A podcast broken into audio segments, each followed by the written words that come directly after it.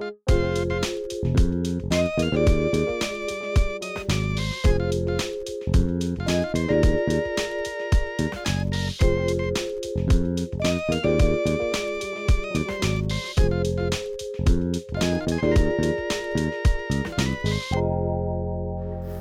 I'm not from Kentucky. I live in Kentucky. Uh, Josh um, explained a lot, so I'm going to not bore you with those details uh, about where where we've been uh, over the past couple years. Uh, but I will tell you this, that that I, today, as I as I got to um, come out here this afternoon and, and drove by myself, left uh, Rebecca and uh, the boys at the house, and they got to ride with Mom and Dad out. I took a little bit of time and, and drove around campus, and, and, and I, I was just... I was really taken back, and I said this the last time I was in town to, to my dad. L S U's done a lot of stuff to improve things. I mean, most of y'all don't know it, but like old school folks who were back here a long time ago, uh, before the B C M was all like this, and you could like, like it was just dirty. It, there's, there's a lot of improvements around here, and it like driving around campus, it was just really, really neat to see like the Union Theater, like completely different, you know, and that whole area that's Free Speech Alley. That again. Just dirty is now like really nice, you know. Uh, it's still hot, so it's not like you want to hang out there more, but it's just it's nice, right? Um, and it, like just driving around campus, it was it, it was really, really, really unique to me uh, to see things that had changed, to also see some of the things that have stayed the same. That Highland Coffees is still Highland Coffees, and it's just awesome, right? Uh, and and the Chimes is is still the Chimes, and it's dirty but awesome, you know, uh, and. It's just neat. It's really neat to, to walk in the original Canes and say, I've been to the original Canes when you walk into the one in Lexington, Kentucky, and they're like, this is the only one that exists in the world. Like, no, no, it's not, you idiot. It started at L S U, and they shouldn't have this Kentucky crap all over the world. So, um, so it, you know, there's a lot of stuff that's changed. And the thing that, that excites me about change is, is the vision that had to happen. You know, that somebody along the way decided or had some had some thought, and they and they begin to work on that thought. They had a vision for something being there that wasn't there, or something being better than it was right then. Like a vision for it. Does it make sense? Like they saw something there that wasn't there. This room, for instance. Steve and the and the crew that was a part of this saw something here that wasn't here yet. And obviously, as most things that improve or change or build, there's there's things that happen that are hard, there's oppositions to those things, but there's a vision that carries that through. And that kind of vision intrigues me. It, it makes me excited. When you see development happen over a long period of time and know that the work that goes into it, it's, it's, in, it's intriguing and exciting. Where we're going to land tonight in the scriptures is from uh, Ephesians chapter one. It's the second half of the chapter uh, where Paul begins to pray for the Ephesians. He, he starts his prayer off in, in here. And what he's praying is that the people in Ephesus would have a vision. Let's, let's open the scripture there, and, and, and I think we've got it where we can put it on the screen back here. Uh, I would encourage you just to take out your, your Bible and read it. Um, but if you will do me a favor and stand with me as we read this.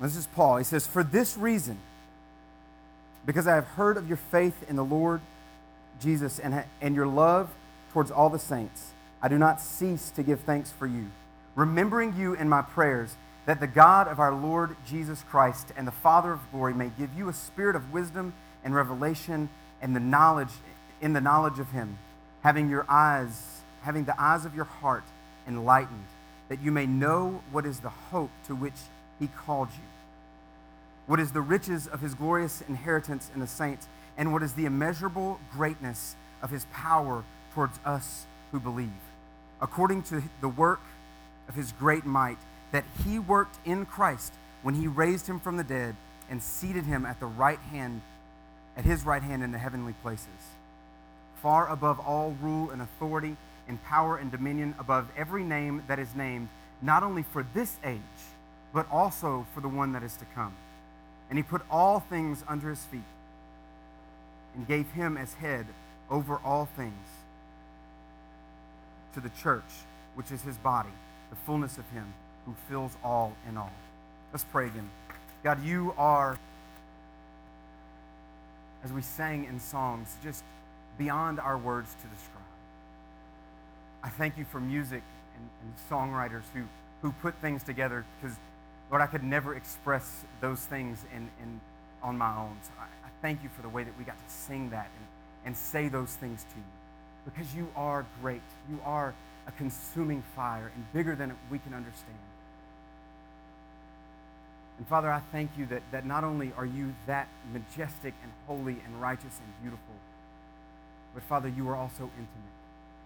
And, and just as Paul prayed in, in this passage, you open our eyes to see you and to understand you and to know you. You open our the eyes of our hearts so that we cannot look at the things that surround us, but we can instead look at you and know you and know the way that it's supposed to be and the way that it will be when you return. So we thank you for Christ. We thank you for the peace that you have brought for us with you because of Christ and the cross. We pray that, God, you would, you would do a great thing tonight, that you would open our eyes, that we would be encouraged by your word, and that you would draw those who don't know you in this place to you, and that, God, you would, that new life would happen in this room. God, we exalt your name. It is in, in the name of Christ, the powerful, the strong name of Christ, that we pray. Amen. So the Ephesians... I'm going to sit down. Good job. No joke, a couple weeks, a couple months ago, right after you guys, maybe some of you, this is this is an aside, complete aside. The, after you guys ordained me, thank you uh, for being a part of that. Um, after you guys ordained me, I went to Kentucky, uh, where I live now, and one of the staffers that, that used to work for me at the, the camp that Josh mentioned uh, got married, and so I performed the wedding. And so we did the first part where she walks down the aisle, you know what I'm saying? Like, she comes down, and he's here, and who gives this, blah, blah, blah, and we come up here, and they're still standing, and I'm doing a little something or other, and, and I see them kind of look out into the audience, and there's like one person here, one person there, one person there sitting down. It's been like five minutes, right? And and, and I look and said, are they still standing up? I'm like, yeah. I'm like, oh, and that was not funny. Um, moving on. So the, Paul is writing to the Ephesians, and, and what we know from, from the passage right as it starts is that this is a group of believers, right? The, the Ephesians that he's writing to are people who have already trusted in Christ. They know Christ as their Lord and Savior. At some point in their in, in their past, w- whenever it was, they, they understood that Christ was was their was their need. Actually, let's let's take a step back. In in Acts, it tells us um, a little bit of detail on on this group of people that we're talking about. In Acts chapter nineteen, uh, is, is Paul is on his missionary journey, and and he stops in Ephesus.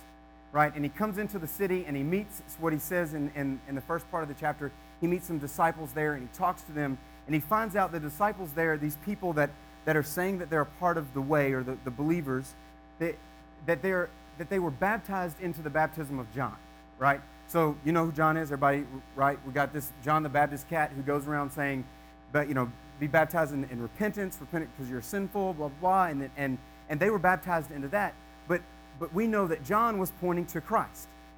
And, and the, the Ephesians had never heard of Christ. And so Paul does what he does, and he shares the gospel, and the people of Ephesus respond to the gospel, and they trust Christ for salvation. They're baptized, and they do all this stuff. And so Paul sticks around for three months. He hangs out in the city there, and he begins preaching the gospel, right? And people's lives are being changed.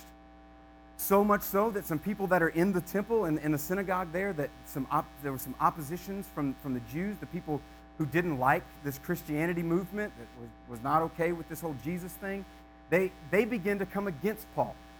And so Paul's like, all right, well, that's cool. They back, he backs out and he goes to another place. He stays there for two more years.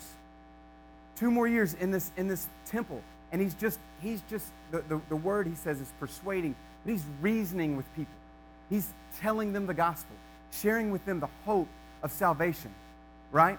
And there's a lot of things that happen in the city in there in that time. There's not only this disturbance where the where the believers, they get out and they're like, no, or the the, the, the Christians or the, excuse me, I'm using the wrong word, the, the Jewish, the followers that, that didn't trust in Christ, they, they kicked him out.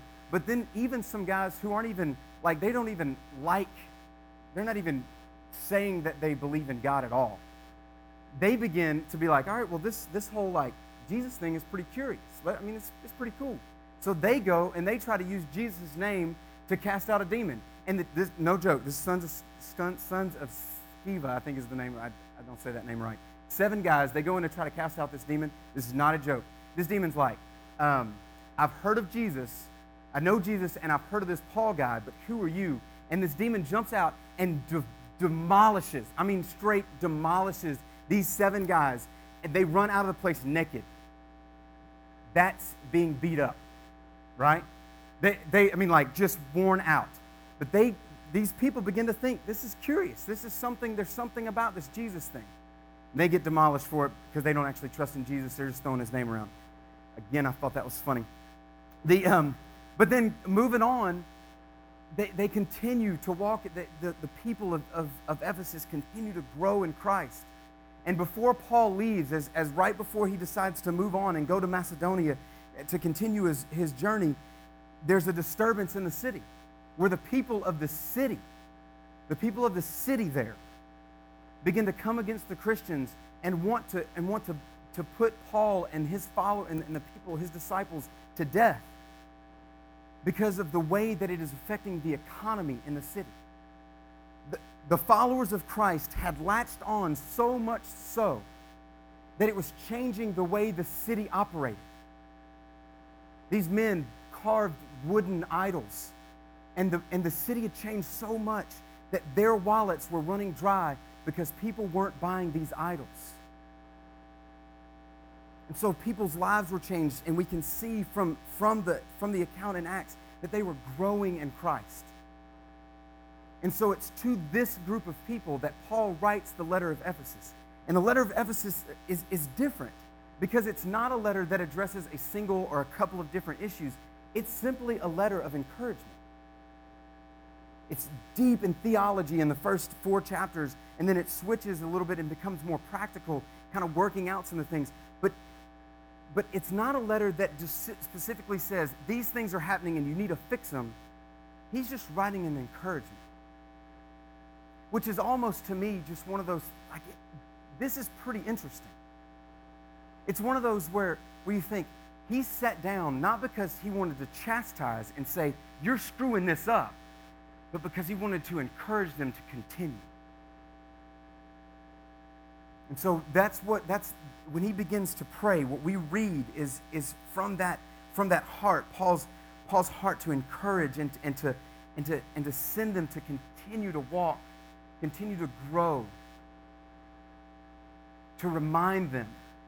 And it does a great job of reminding. Let, let, let's read it again, just, just this first part. It says, for this reason, because I have heard of your faith in the Lord Jesus Christ towards the saints, I do not cease to give thanks for you, remembering you in my prayers. And listen, that the God of our Lord Jesus Christ, the Father of glory, may give you a spirit of wisdom and revelation in the knowledge of him, having your eye, having the eyes of your heart enlightened, that you may know. We're going to stop there. He talks, he says that he would give you a spirit of wisdom and revelation. And we're talking more than just, just an understanding of what's going on. We're talking more than, than, than, they, than they read it and they get it, right? That they can, they can have a conversation with you, that they can look like they're believers, that they can, they can be moral. He's, he's asking God sincerely, God, open their eyes so that they can know it, so that it affects them. That's what wisdom is. It's more than just being really smart. It's being really smart in a way that affects the way you live. And I don't even really mean being really smart, right? It just means that, that understanding this in such a way that it changes the way you operate. And so he's asking for that kind of depth of knowledge. He's asking for, for a, a lot deeper than that Sunday school, I, I know the felt board stories, and I, and and. But as soon as somebody challenges that, I walk away. He's talking about strong understanding of what the gospel is in three different areas. That God would open their eyes. He continues, that God would open their eyes and that they would be able to see what it is that he's calling them to. That he would be able to see, that we would be able to, that they would be able to see what it is that they have in the inheritance and the power. So he continues, he says that they would understand, that they would they would know what is the hope that you have called them to. What is the hope that you have called them to? And this is this is where it begins to kind of, we can break down what these three things that are specific that he begins to pray. What is the hope that he's called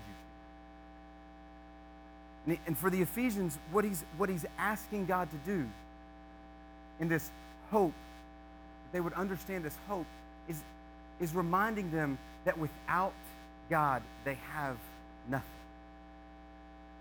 I mean, the hope that we have in Christ, the hope that, that they have in, in this relationship with Christ, that, that he asked God to open their eyes to, is, is a hope and an understanding that without him, we have nothing. A hope that, that you look at and you think about, you think about the what it says in Romans, and how it's, how, flip back just a little bit here, where in Romans eight, where it says, "For God has done what the law was weakened by the flesh could not do, by sending his own son in the likeness of sinful man." So what we could not do, what the Ephesians could not do in and of themselves, he's asking God to remind them of the hope that they have. The hope that is that that is Christ bringing peace and healing into brokenness. I mean, if, if you're like the Ephesians, and I'm sure, I mean, if the Ephesians are like us, and I'm I'm assuming that they are, circumstances begin to, to weigh us down. Things happen. Life life continues to happen after you trust Christ for salvation. And and and sometimes what happens is our what what's going on around us blocks the vision of what God is doing in us and through us.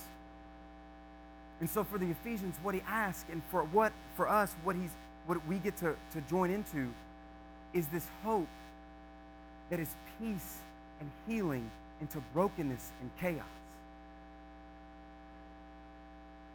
into the turmoil and, and, and of your thoughts and, and, the, and the, the, the destruction and the chaos that you see around you.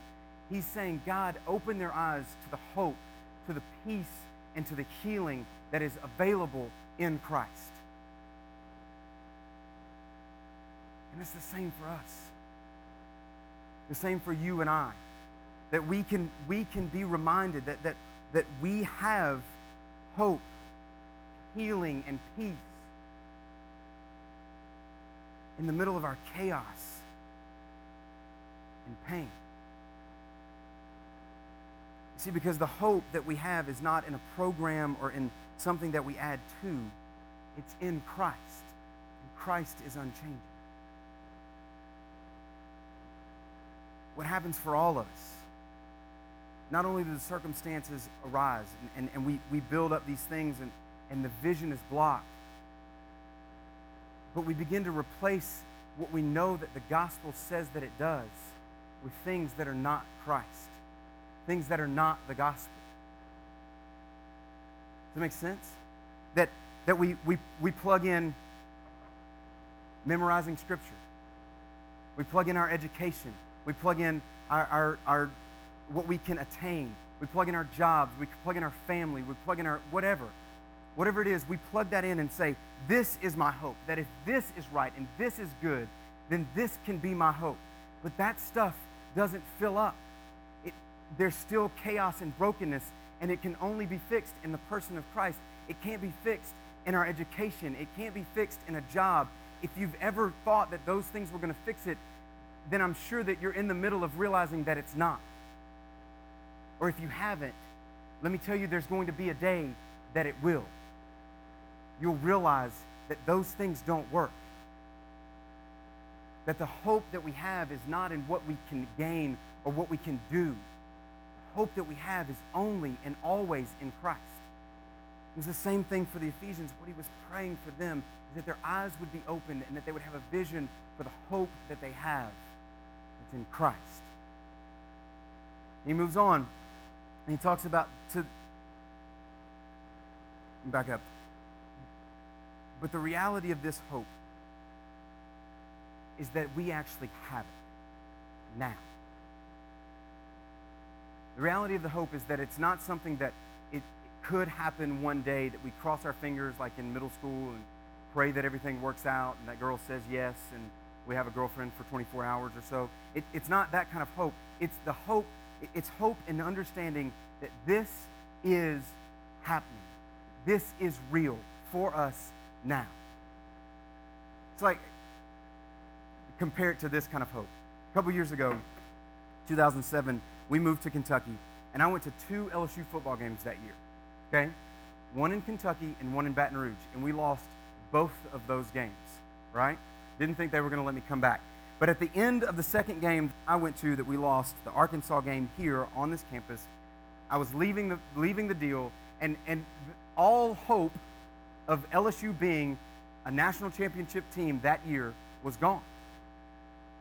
I mean, nobody except for one person in the group that I was walking with thought that there was any chance. But this person, some of you know him, was just dead set on the fact that it could actually happen. And he worked through all of the details. This team loses to this team, and this happens, and that happens, and the power ratings drop, or whatever, not power, whatever it is, these happen, and strength of schedule, blah, blah, blah. And we were like, dude, shut up. It's over. Shut up. There's no good coming out of this. We're going to a, a, a sad little bowl somewhere, and it's going to be sad. But then, over the next couple of days, things begin to happen. And what, what this guy was saying back here was kind of this hopeful thought that maybe if all of these details work out, this will happen for us. And they did. And it did happen for us. And whatever your opinion on it is, we were national championship. We were national championship team that year. It was beautiful, right? Don't even talk about we went from eight to one in, in two days because everything happened. Whatever. National champions. Now that's hope that's crossing your fingers and just thinking that something's going to happen. We're not talking about that kind of hope. We're talking about a hope that is sure, that is confirmed, that is done. We know that this happens, that God has done all that needs to be done for this to be reality in our lives. So he prays, God, open their eyes to the hope that they have, to the peace and the, and the peace in their chaos and the healing to their pain right now that is a reality. And then he moves on and talks about their inheritance. We're talking about inheritance.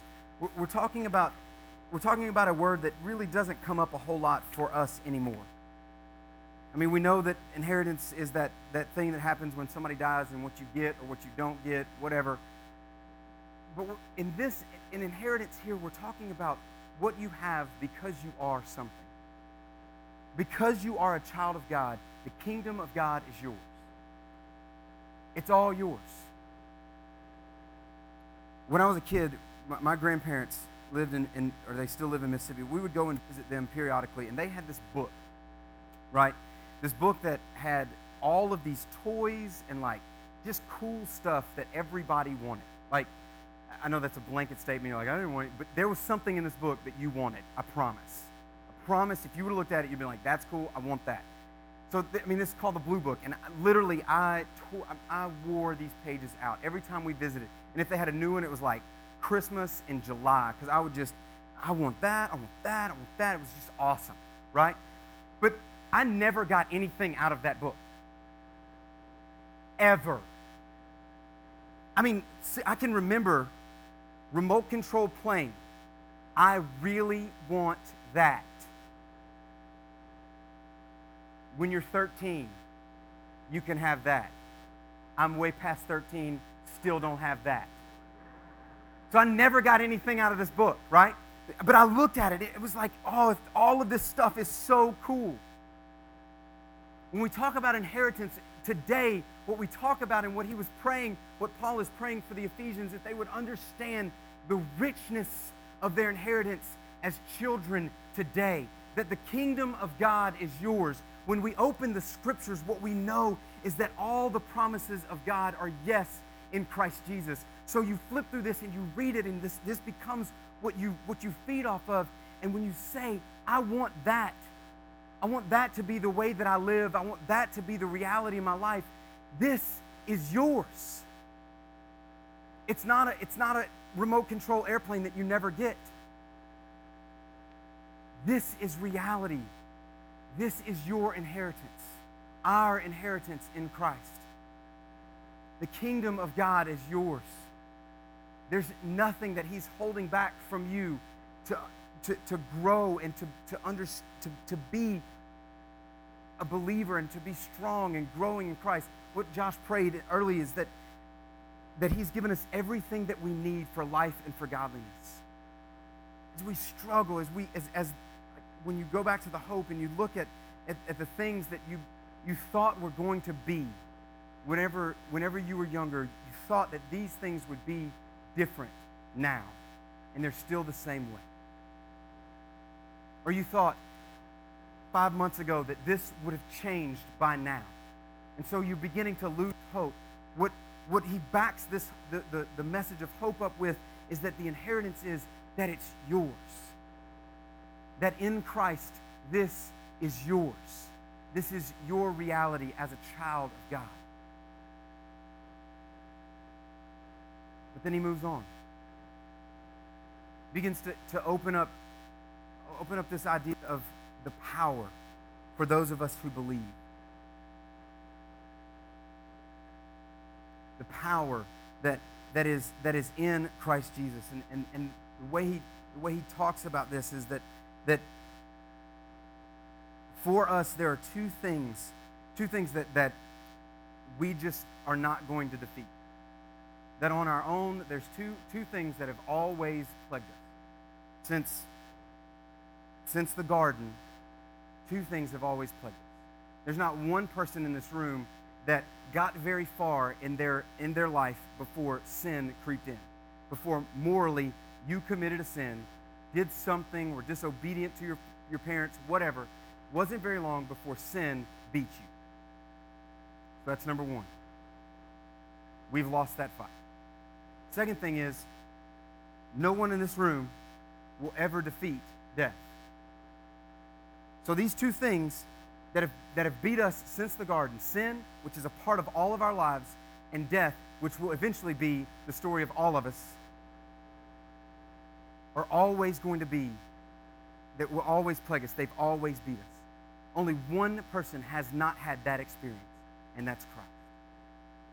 And, and what Scripture says when he talks about the power for us who believe, he's talking about the power that Christ had by God's power to defeat sin, to be blameless, and then to be raised from the dead on the third day.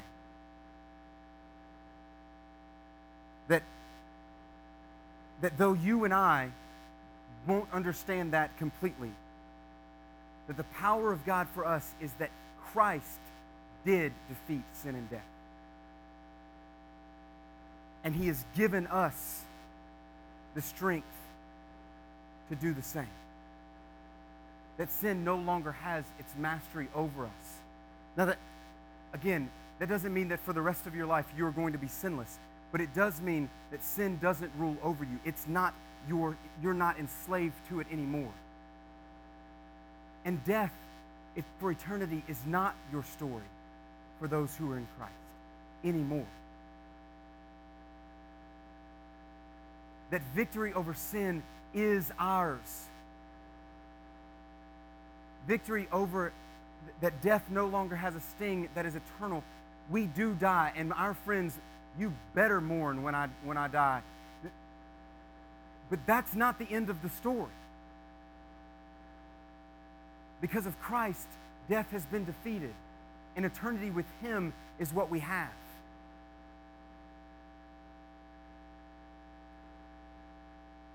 So he compiles these three things, these three, and as you look at them, what, what begins to, to open up is, is that they, they follow each other.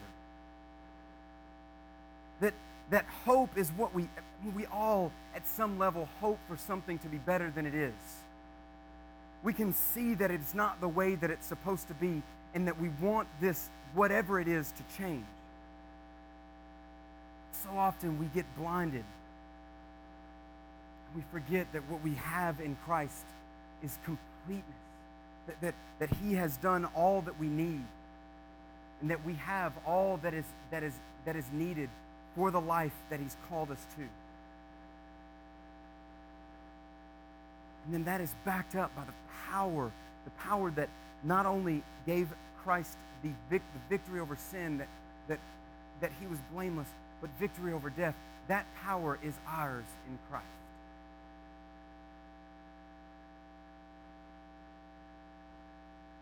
Does that make sense? The, the, that the truth for us,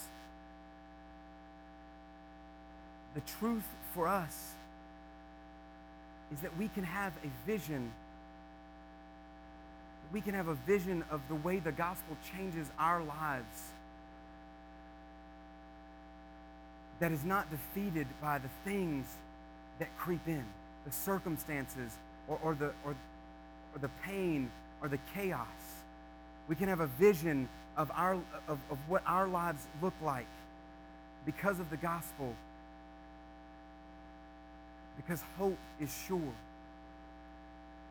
because our inheritance is real, and because the power of God is immeasurable. But Paul doesn't stop at that place. Paul continues, and he talks about, as he ends up this chapter, he, he talks about who is in charge ultimately. And that, that he points again to Christ's supremacy over all things when he says that, that he has worked in Christ when he, excuse me, back up a little bit. So what is the immeasurable power of his, immeasurable greatness of his power towards us who believe, according to his great might, that he worked in Christ when he raised him from the dead and seated him at the right hand in the heavenly places, far above all rule and authority, power and dominion, far above every name that is named, not only in this age, but also in the one to come. And he put all things under his feet and gave him as head over all things to the church, which is the body, the fullness of him who fills all in all. That there is, that Christ is supreme over all things. And that where you are, regardless of what you see, regardless of what your circumstances or the pain or the chaos, that Christ is still on the throne over all. That He is Lord of lords. He is King of kings. He is, He is all that He says He is throughout Scripture. He has not changed. And so our hope and our and, and our inheritance and our power is again backed up and, and strengthened by the fact that our God is in control and unchanging. That our that that our vision, our hope, our inheritance, and this power is sure in Christ. There's no fear, there's no think, there's no wondering how this is all going to work out. My my freshman year in college, the um, I got to go see Titanic seven or eight times, which was exciting. There was a funny thing that happened in every theater that I went to, every theater that I went to. Every time the boat started sinking, every time it hit that iceberg, there was like a in the people that were watching. It was like, really? I'm confused. And then as, as it began to break in half or whatever it did, it was like they were still holding out hope. This was not going to be the end of the story. Guys, this is a historical event.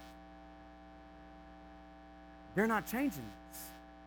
Now you can be, you can hope that the guy doesn't die and I'll never let go, all that, but, but there, this is going to happen, right?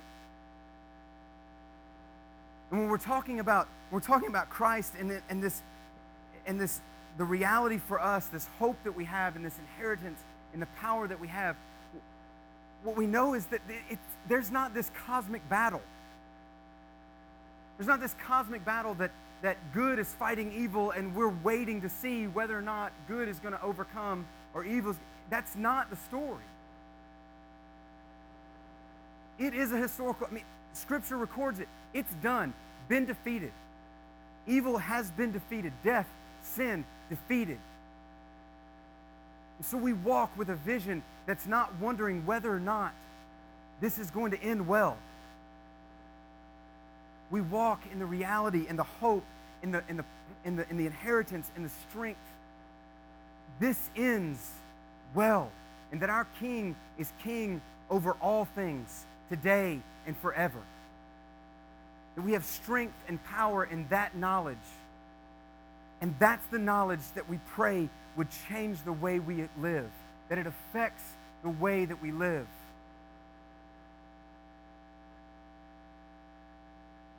It's rich. It's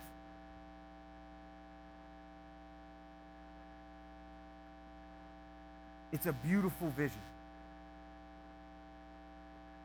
It's a lot better than seeing the things that are broken and not being able to overcome them. It's a lot better than seeing things and thinking it's hopeless. Because we know God had, Jesus Christ has the power to change all those things. And our hope is that this is not the end of the story, that it will be completed, and it ends that victory is actually seen over the sin and the death that we experience on a daily basis.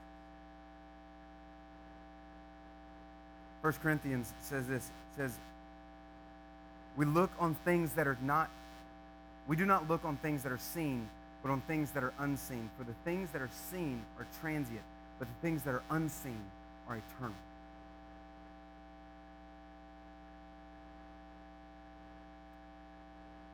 Telling a lot of stories of the good old days, I guess. My sophomore, junior year in college, I got to go with the B C M to, to Colorado and go skiing. And there's a lot of funny stories along with that. I told Ringo that I was going to tell a story about him, but I'm not. The, the, the it was it was a it was a fun trip. First time I'd ever skied, or actually I didn't, snowboarded, and I've never done it since then. But I was a pro on the slopes. Let's just let's go there with me. About day two, I will tell this part of the story. About day two, uh, Ringo coming off, I don't really know what happened. I just know that he had a concussion and doesn't remember a whole lot that happened after that. But but day three, finally day three, you, you, you've begun to catch on to this whole skiing thing, right? There's a lot of falling involved in the first two days, concussion. Day three, we begin to catch on to this, right? And somewhere in, in the mix of day two to day three, somebody says, when you're snowboarding, you want to look where you're wanting to go. Don't look at the trees, because that's where you're going to go. If somebody's fallen, don't look at the person that's fallen, because you're going to run into them, because where you're looking is where you're going. Good advice. Wish I'd have known that to begin with. So day three, we're catching it, right? I mean, things are sore in this area, but I'm going. And and it's a lot better. And and and as I'm going down the hill, there's a guy over here that's fallen, and, and I realize that there's a good chance that I could run over him and continue to, to cause misery and pain for a long time mentally and physically to his life. So I'm like, look where you want to go. Like, I'm saying this out loud to myself. Look where you want to go. So I changed to this hole, this big, wide-open hole where there's nobody, and, and oddly enough, it worked. I moved. Did not hit this guy. He has no idea how much he needs to thank me. It continues. There's the, there's the end, and it's curving, going to go around the hill, and that drops off a pretty good bit. And I'm thinking, I don't want to look there because that's where I'll go. So I'll look over here, and oddly enough, things happened, and it worked where I, I, I moved around the curve, and I didn't fall off the end of the hill or the mountain. It was beautiful. Things completely changed for me that day. I still fell a lot. But that wasn't a result of me looking where I didn't need to look. It was a result of not having a lot of skill. The, but as, as the day continued, I continued to remind myself over and over and over again, look where you want to go. I know that sounds really elementary, but here's what it says, that we don't look at the things that are seen because they're transient. They're going to pass. They're going to go away. Instead, we look at the things that are unseen. We look at the hope that we have, the inheritance that we have. We look at the power that we have in Christ, and that's where we're headed. Because I promise, if we look at the things that are seen, that's where we're going. We're going to continue to let that captivate our minds, continue to let that be the controlling thing that happens. Sometimes it's good stuff. Sometimes it's it's a relationship that's great and fun, but those things are not ultimate. Sometimes there's chaos, but those things are not ultimate. We look at what is unseen, because in that we have hope. There is power and inheritance. There is the life that He's called us to.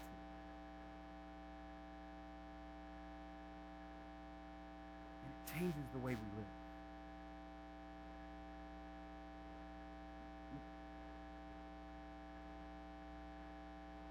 The, what happens,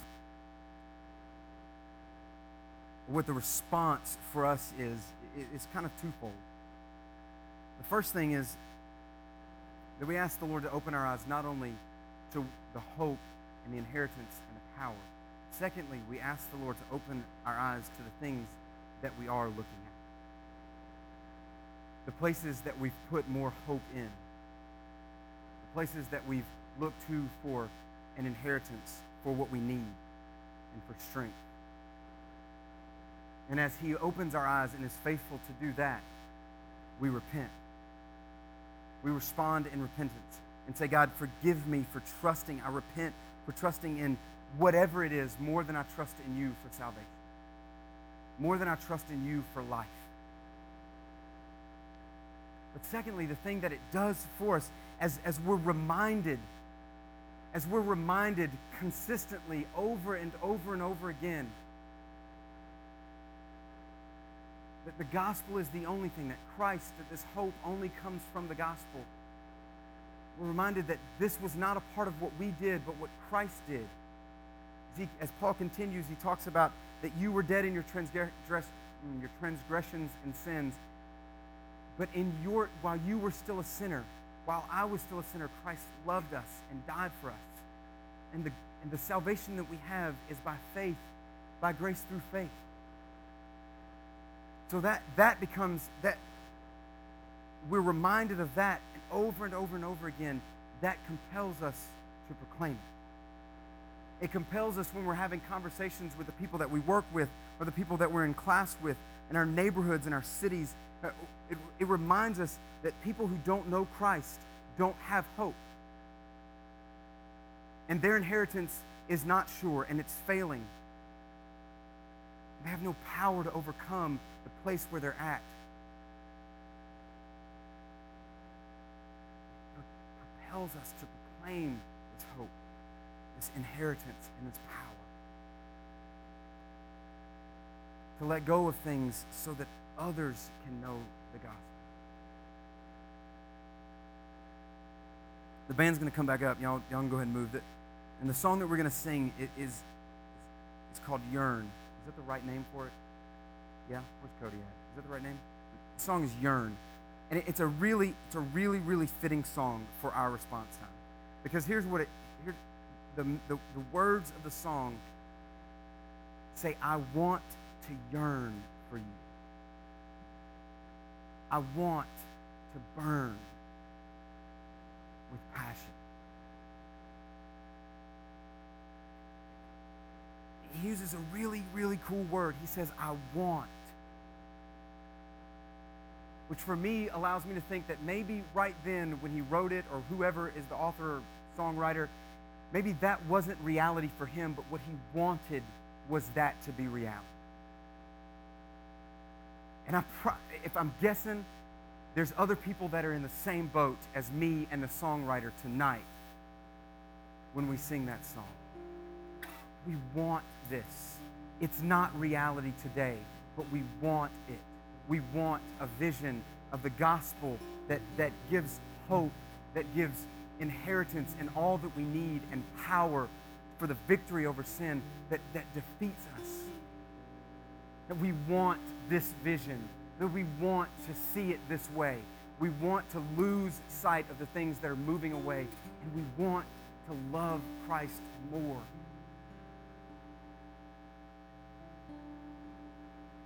So I pray that you and I would spend some time in repentance. I pray that we would legitimately ask God, where have I put hope in other than you?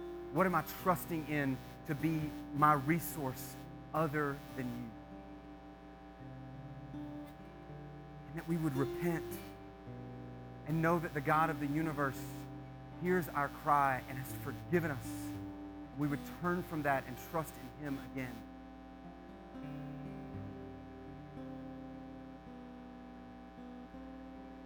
Jesus, I pray that you would do, you would do work. I'm, uh, I'm banking on it. I'm banking on you moving in hearts and opening eyes. I'm banking on that. I'm banking on salvation happening here tonight. I'm banking on renewal happening here tonight. Not because of words that were said from the stage, but because you are doing a great work.